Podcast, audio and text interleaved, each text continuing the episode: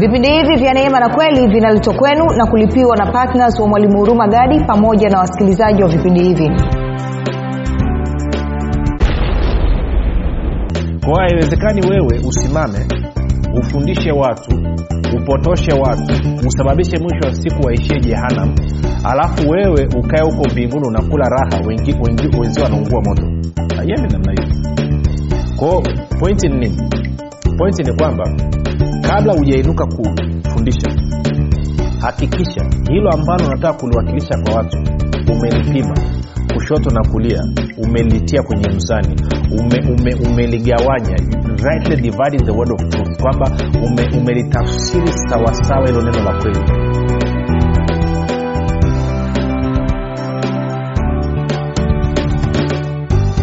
rafiki ninakukaribisha katika mafundisho ya kristo kupitia vipindi vya neema na kweli. Jina langu naitwa huruma gadi. Ninafuraha kwamba umeweza kuungana nami kwa mara nyingine tena ili kuweza kusikiliza kile ambacho bwana wetu yesu kristo ametuandalia.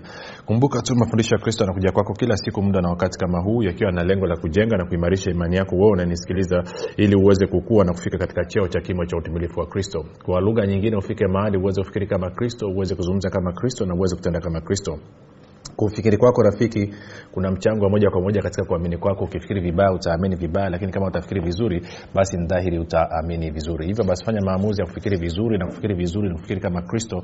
Na ili uweze kufikiri kama kristo unabudi kuwa mwanafunzi wa kristo na mwanafunzi wa kristo anasikiliza na kufuatilia mafundisho ya kristo kupitia vipindi vya neema na kweli tunaendelea na, na, na somo letu uchambuzi wa kitabu cha yakobo. E, tunaingia katika mlango ule wa tatu. Mlango wa tatu nao umesheheni kama vile ambavyo mlango wa pili ulikuwa umesheheni. Na leo tutaangalia mambo kadha wa kadha lakini jambo kubwa kabisa tutaangalia kuhusu uh, uh, wale ambao wanapenda kufundisha kwa hiyo kaa mkao alafu usikilize uone mambo yanakuaje kumbuka tu mafundisho hayo yanapatikana katika youtube chanel yetu inaitwa mwalimu huruma gadi na kama ungependa kupata mafundisho hayo basi kwa njia ya video ungeweza kwenda pale. Lakini pia kama ungependa kupata mafundisho kwa njia ya sauti tunapatikana katika mtandao wa kijamii wa telegram. Telegram inafanya kazi kama whatsapp.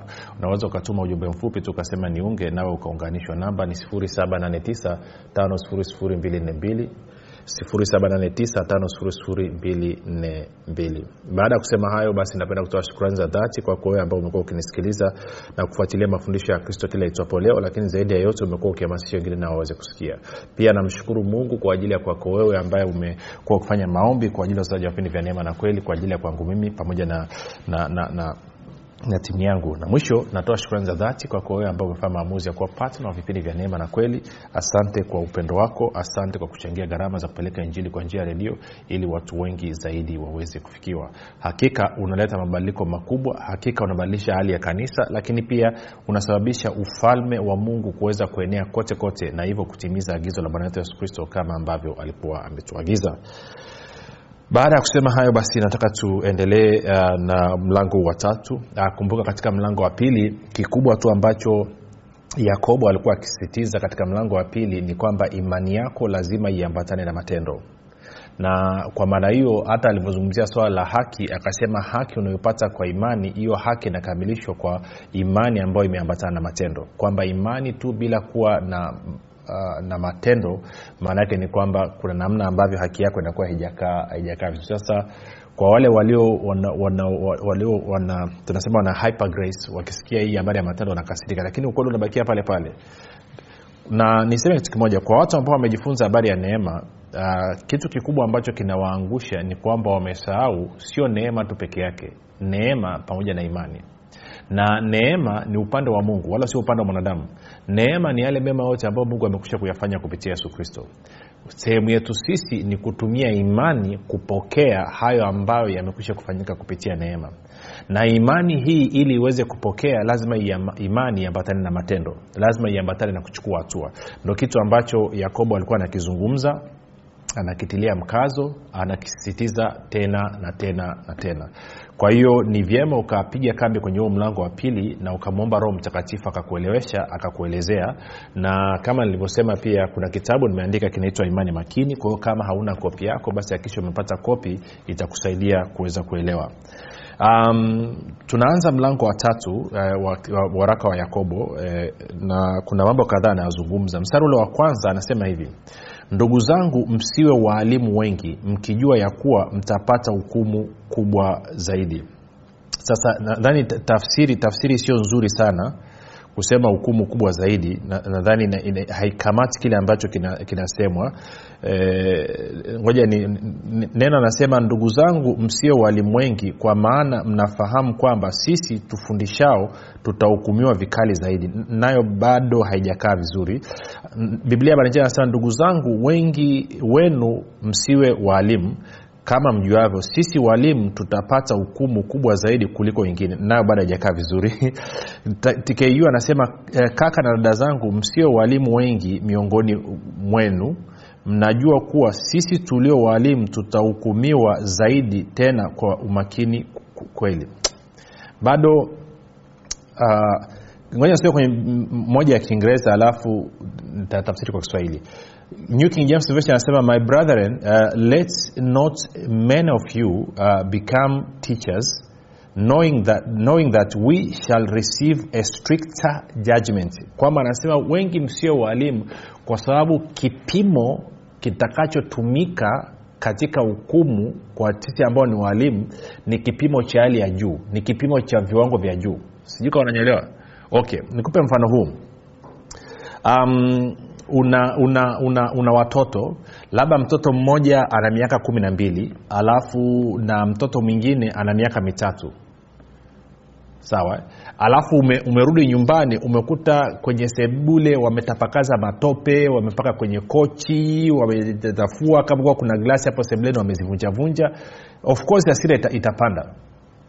Sasa kumbuka una watoto wawili mmoja ana miaka kumi na mbili na mwingine ana miaka mitatu. Ni kuuliza swali la msingi kabisa unadhani kati ya hawa wawili nani ambaye asira yako itawaka juu yake zaidi?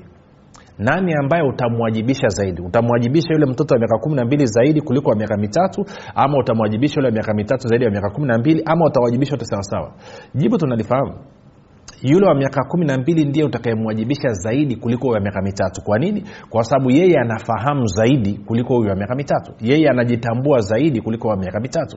Kwao vivyo hivyo anasema inapokuja kwenye swala la kufundisha wale ambao ni waalimu wale ambao wanafundisha kipimo kitakachotumiwa wakati wa hukumu kipimo chao kitakuwa ni cha viwango vya juu zaidi kuliko wale ambao ni wa kawaida hawajui unanipata eh? sasa kuhukumu sio usichukulie tu kwamba kuhukumu kwa maana ya adhabu. Kuhukumu maanake ni kutoa maamuzi. Kuna wakati wa kupewa thawabu na kupewa kadhalika na kupewa kadhalika. Kwa hiyo usi, usilichukulia tu ile ukisikia hukumu basi ukawaza tu hukumu ya kwenda labda jehanamu ya moto nani lakini hukumu maanake ni kwamba wakati kristo anafanya maamuzi kuhusiana na kazi ulizozifanya. Kwa hiyo ina maana mwalimu anabeba jukumu kubwa zaidi.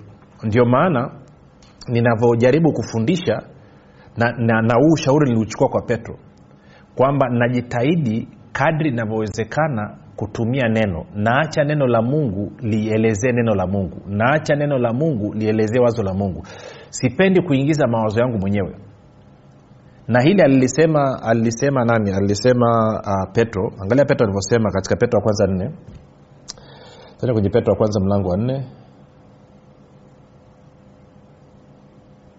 alafu mstari nadhani kama wa kumi. Anasema hivi e, kila mmoja kwa kadri alivyopokea karama tumieni kwa kuhudumiana kama mawakili wema wa neema mbalimbali za mungu. 11 mtu akisema na aseme kama mausia ya mungu.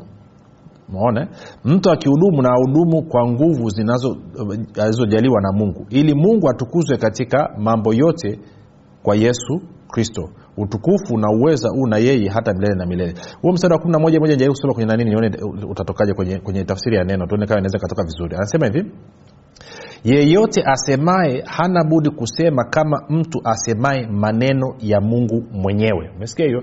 Kama mtu asemaye maneno ya mungu mwenyewe na ndio maana unaona najitahidi wakati tunafundisha natoa mistari mingi kwa ajili ili ninaacha mungu azungumze mwenyewe. Maneno yangu yawe machache maneno ya mungu yawe mengi. Kwa sababu mwisho wa siku mwisho wa siku hukumu itatoka.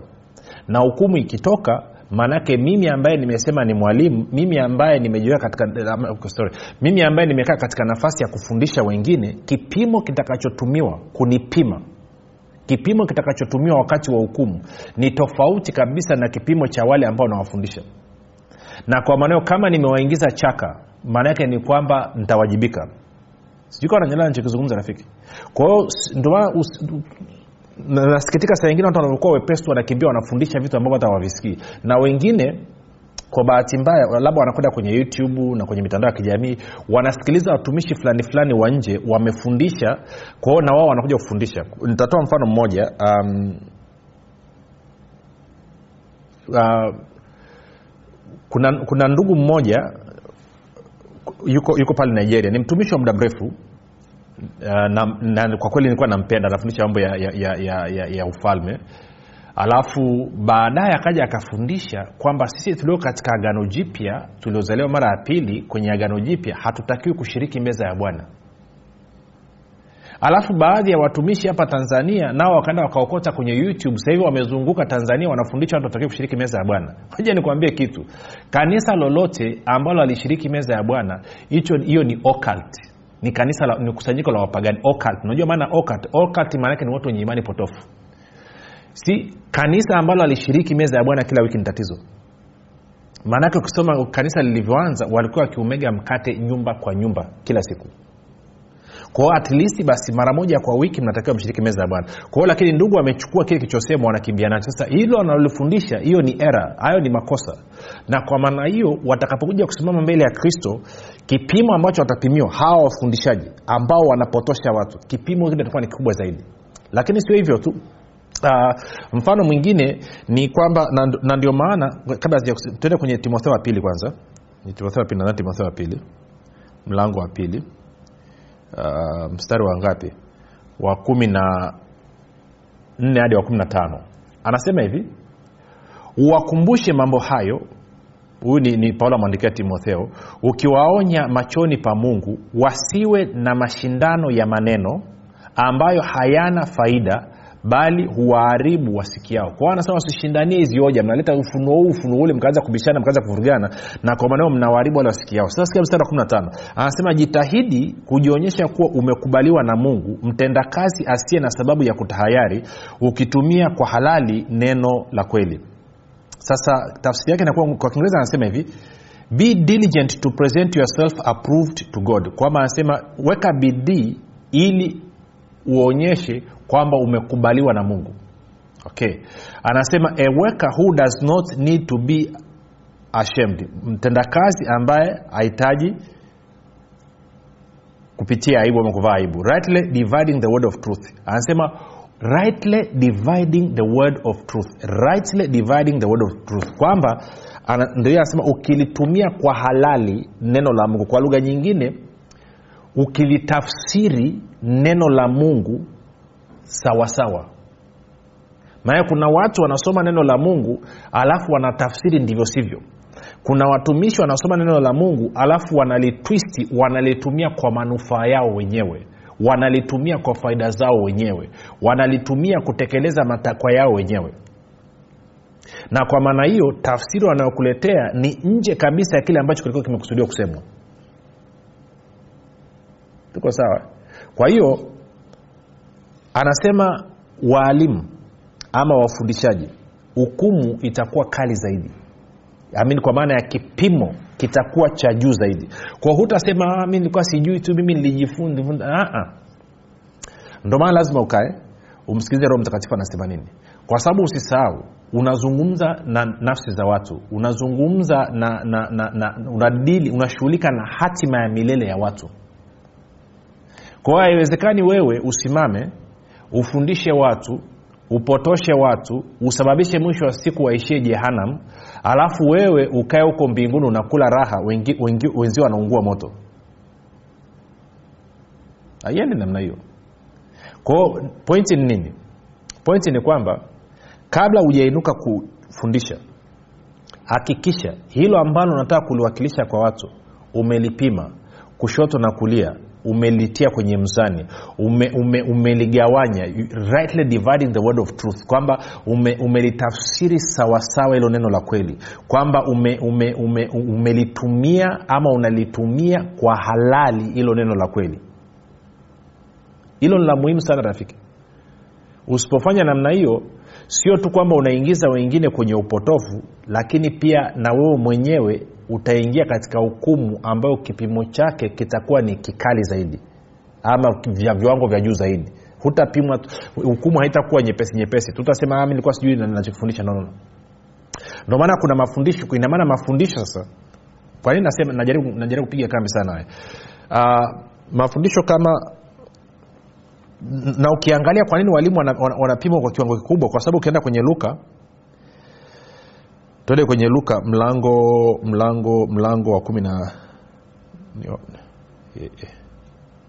luka ngapi tena jamani? Kwenye luka kwenye luka anazungumzia habari ya habari ya nini? Habari ya, ya, ya, ya, ya, ya watendakazi ama mawakili wanaitwa na kwa maana hiyo anazungumziwa ile aliyepewa nyingi atapewa ata, ata, tende luka 12 mstari wa 47 tutasoma mpaka 48 anasema hivi na mtumwa yule aliyejua mapenzi ya bwana wake asijiweke tayari wala kuyatenda mapenzi yake atapigwa sana. Na yule asiyejua naye amefanya yastahilio mapigo atapigwa kidogo na kila aliyepewa vingi kwake huyo vitatakwa vingi. Naye waliyemwekea amana vitu vingi kwake huyo watataka na zaidi. Kwa hiyo unaona ni utaratibu na kipimo cha mungu. Yule anayejua zaidi yule mwenye zaidi vinadaiwa zaidi. Na yule ambaye anajua kidogo inakuwa kidogo. Kwa hiyo kama hujakimbilia tu kwenda kufundisha kitu cheki pima mara tatu tatu mara nne nne. Tafakari nenda nayo nenda mbele rudi nyuma nenda mbele rudi nyuma. Cheki kwenye neno linasemaje? Kama una uwezo wa kuangalia watumishi wengine wamesema nini cheki validate eh? Eh, thibitishe hilo unalotaka kulisema. Kabla hujakurupuka kwenda kuwaambia watu na kuwafundisha kitu. Kwa sababu um, kuna mafundisho kwa mfano mengine yako katika, katika kanisa. Ukisikiliza wafundishaji wana- ni wanakwenda kinyume na kazi ya kristo kwa kwa lugha nyingine nia yao ni njema lakini kile wanachokifundisha kinaishia kupinga kazi ya kristo. Na hilo ni tatizo. Na hilo ni tatizo. Eh? kwa hiyo sasa sitaki kutoa mifano. Maanake nikitoa mifano wengine watakurupuka watasema "Ah, huyu anampinga fulani ama anawapinga dhehebu fulani anapinga lakini ilikuwa nasema tu hilo litoshe. Kitu kingine kwamba katika kufundisha pia kumbuka unatumia maneno. Katika kufundisha unatumia maneno na bwana yesu alisema katika matayo 12 nadhani ni 37 kwa maneno yako utahukumiwa na kwa maneno yako utahesabiwa haki. Kwa hiyo unapofundisha unatumia maneno lakini swali linakuja hayo maneno yametoka wapi? Kwa sababu bwana yesu alizungumzia hii habari wakati wamemchallenji twende kwenye kwenye yohana. Twende kwenye yohana. Napiga kambi hapa kwa sababu tuna walimu wengi. Siku hizi kila mtu akianzisha kwenye facebook ana grupu kwenye whatsapp ana grupu kwenye instagram ana grupu kwenye youtube ana grupu. Ime- imekuwa ni fashion. Kila mtu ana grupu tuna, tuna manabii na mitume wa kila aina kila style siku hizi. Kwa hiyo imekuwa ni, ni eh, tuna flamboyant preachers eh, wako wako wanaeleaelea namna hii. Nikishakuwa na gari kali nikishakuwa na simu kali nikiwa navaa pamba nyepesi kila siku tunadhania ndo ukristo. Na hayo mambo ni mazuri yana ya nafasi yake lakini na hiyo imepelekea sasa umekuwa una watu ambao wanatumia ujanja ujanja katika kufundisha pasipo kujua kwamba kuna madhara yake. Pasipo kujua kwamba mwisho wa siku watawajibika. Uh, twende kwenye yohana 714 tutasoma mstari wa 18 anasema hivi hata ikawa katikati ya sikukuu yesu alikwea kuingia hekaluni akafundisha. 15 wayahudi wakastaajabu wakisema amepataje huyu kujua elimu ambayo hakuisoma? Kwao wanapata shida kwamba huyu jamaa anafundisha wakati hajaenda chuo. Na binafsi nimeshakutana na watu wengi wananyuliza ulisomea wapi neno? Ulijifunzia wapi? Naambia ni nyumbani tu mtakatifu amenifundisha. Kwa wengi huwa wanashangaa kwamba sijaenda kwenye chuo chochote. Kila mtu akisikia nadhani labda nimeenda kwenye vyuo sijaenda kwenye chuo chochote. Na changamoto inapokuja pia wale wanaosema kwamba mtu asiwe mtumishi mpaka awa amepata elimu kwamba amepata labda digrii ama amepata diploma. Kitu cha kwanza kwenye ukristo kwa mfano u, ni elimu ipi ambayo ni sahihi? Ipi ambayo ni sahihi? Maanake kama unajua historia ya kanisa kuna mitazamo chungu mzima kuhusiana na kristo na kazi ya kristo. Ko ipi ambayo tutasema sasa hichi ni kipimo hii ni standard lakini pia kama ndio hivyo mwanzilishi wa ambao tunamwita ukristo bwana yesu hakwenda shule. Na ndio maana hawa wanauliza anasema amepata wapi elimu ambayo hakuisoma sasa sikia mstari wa 16 basi yesu akawajibu akasema mafunzo yangu si yangu mimi ila ni yake yeye aliyenituma. Mtu akipenda kuyatenda mapenzi yake yaani mungu atajua habari ya yale mafunzo kwamba yatoka kwangu au kwamba mimi nanena kwa nafsi yangu tu. Yeye anenaye kwa nafsi yake tu hutafuta utukufu wake mwenyewe bali yeye anayetafuta utukufu wake aliyemtuma huyo ni wa kweli wala ndani yake hamna udhalimu. Kwa hiyo rafiki wakati unafundisha unatakiwa ujiulize nafundisha kutafuta utukufu wangu mwenyewe ama nafundisha kutafuta kumletea utukufu huyo aliyenituma kwa nini nataka kuwa kwenye labda youtube? Kwa nini nataka kuwa sijui kwenye telegram? Kwa nini nataka kwenda kwenye redio nakwenda kwa nafsi yangu mwenyewe kwa sababu nataka kujikusanyia wafuasi ama nafundisha kwa sababu ninaamini nina wito ninaamini nimetumwa na kwa maneno nazungumza ujumbe wa huyo aliyenituma. Hilo ni swali ambalo kila mfundishaji anatakiwa ajiulize. Sasa kumbuka na wewe unanisikiliza pia umeambiwa ukafanye mataifa kuwa wanafunzi. Kwa hiyo na wewe huna, huna udhuru ukasema mi sithubutu kufundisha sake hukumu yangu hiyo kubwa. No, no. bwana yesu amekuagiza ukafanya mataifa kuwa wanafunzi. Kwao kabla ya kumfundisha mtu kabla ya kuanza kuzungumza na mtu ama kuzungumza na watu jiulize swali moja kwa nini nataka kumshirikisha huyu? Kuna wengine mnashirikisha wengine mnafundisha mnawashirikisha ufunuo sio kwa sababu nia yako ni yule ajue na nia yako ni kwamba ni yule aweze kuielewa kweli ya kristo aweze kuwa huru. Kuna wengine mnashea na kushirikisha ili kuwasuta wenzenu kuwaonyesha wenzenu kwamba hawajui na ninyi mnajua. Na kwa maneno unapofanya hivi unakuwa ni una, unasukumwa na mapenzi yako mwenyewe na nafsi yako na utukufu wako mwenyewe na wala sio utukufu wa huyo aliyekutuma. Kuna wengine mnafundisha wengine na kuwashirikisha ili kuwazodoa kuonyesha kwamba nyie ni ovyo si tunajua mi najua we ujui kwao unamfundisha una, una mtu huku akianza kujibu umeshamparura umeshampandia umeshamkosoa umeshamcheka umeshamzomea. Ninyi ndo mnaambia kwamba kipimo chenu kitakuwa very strict. Kwao kabla hujaanza kumshirikisha mtu neno kabla hujaanza kumfundisha mtu neno jiulize swali hili. Kichocheo changu ni nini? Motive yangu ni nini ndio maana kama umekuwa ukinisikiliza kwa muda mrefu sasa ukisikiliza navyofundisha sina mbwembwe. Wala sifundishi nikasema njoo huku uabudu na sisi. Njoo kwenye kusanyiko I don't do that. Kwa nini? Kwa sababu lengo langu ni kutekeleza mapenzi ya huyo alinituma. Sifanyi mambo kwa nafsi yangu pekee kwa maana ya kutafuta utukufu wangu mwenyewe. Nikitaka kutafuta utukufu ningeweza nina uwezo wa kuleta neno ambalo ni tamu halitasumbua watu halitachokonoa watu halitakasirisha watu. Nikawafanya watu wakafurahi mwanzo mwisho.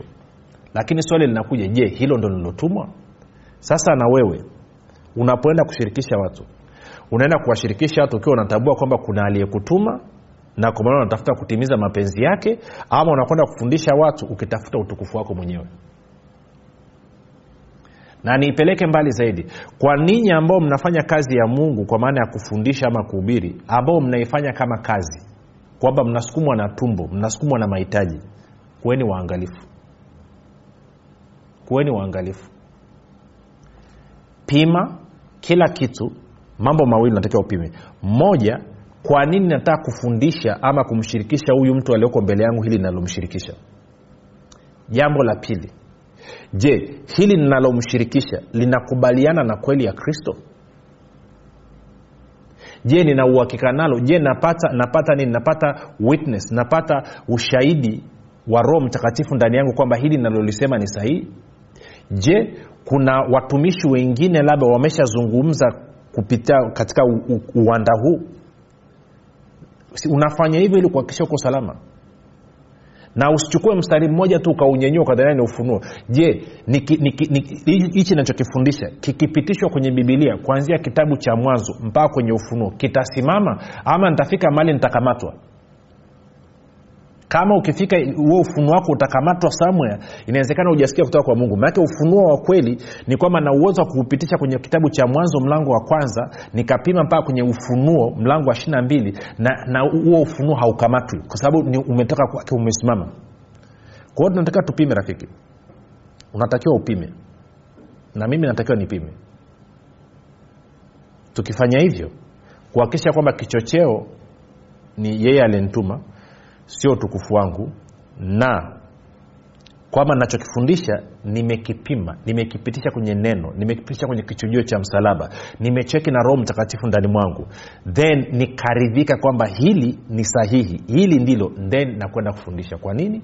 Kwa sababu anasema wewe uliye mwalimu wewe unayemfundisha mwingine kipimo kitakachotumika wakati wa hukumu kiwango standard itakayotumika ni kubwa zaidi kuliko mtu wa kawaida na kwa maneo usio mwepesi wa kuwa mwalimu.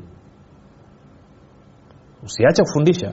Fundisha lakini hakikisha kichocheo ni sahihi. Jina langu unaitwa huruma gadi yesu ni kristo na bwana tukutane kesho muda na wakati kama huu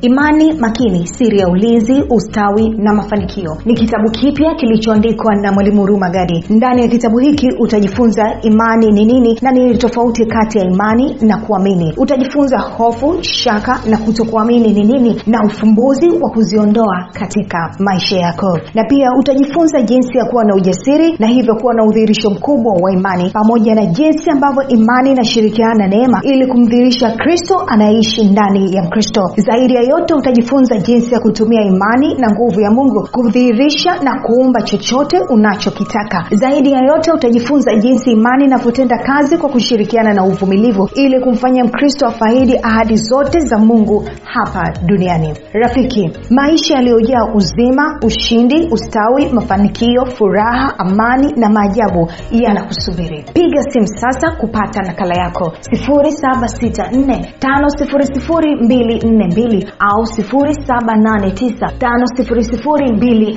au 673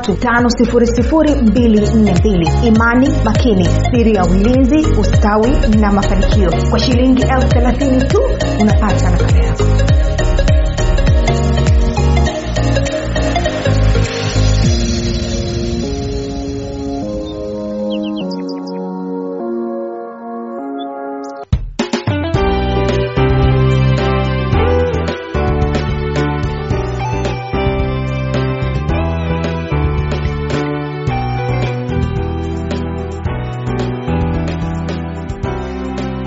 umekuwa ukisikiliza kipindi cha neema na kweli kutoka kwa mwalimu huruma gadi. Usiache kumfolo katika facebook instagram na twitter kwa jina la mwalimu huruma gadi. Pamoja na kusubscribe katika youtube channel ya mwalimu huruma gadi kwa mafundisho zaidi. Kwa maswali ama maombezi tupigie simu namba 7645242 au 6735242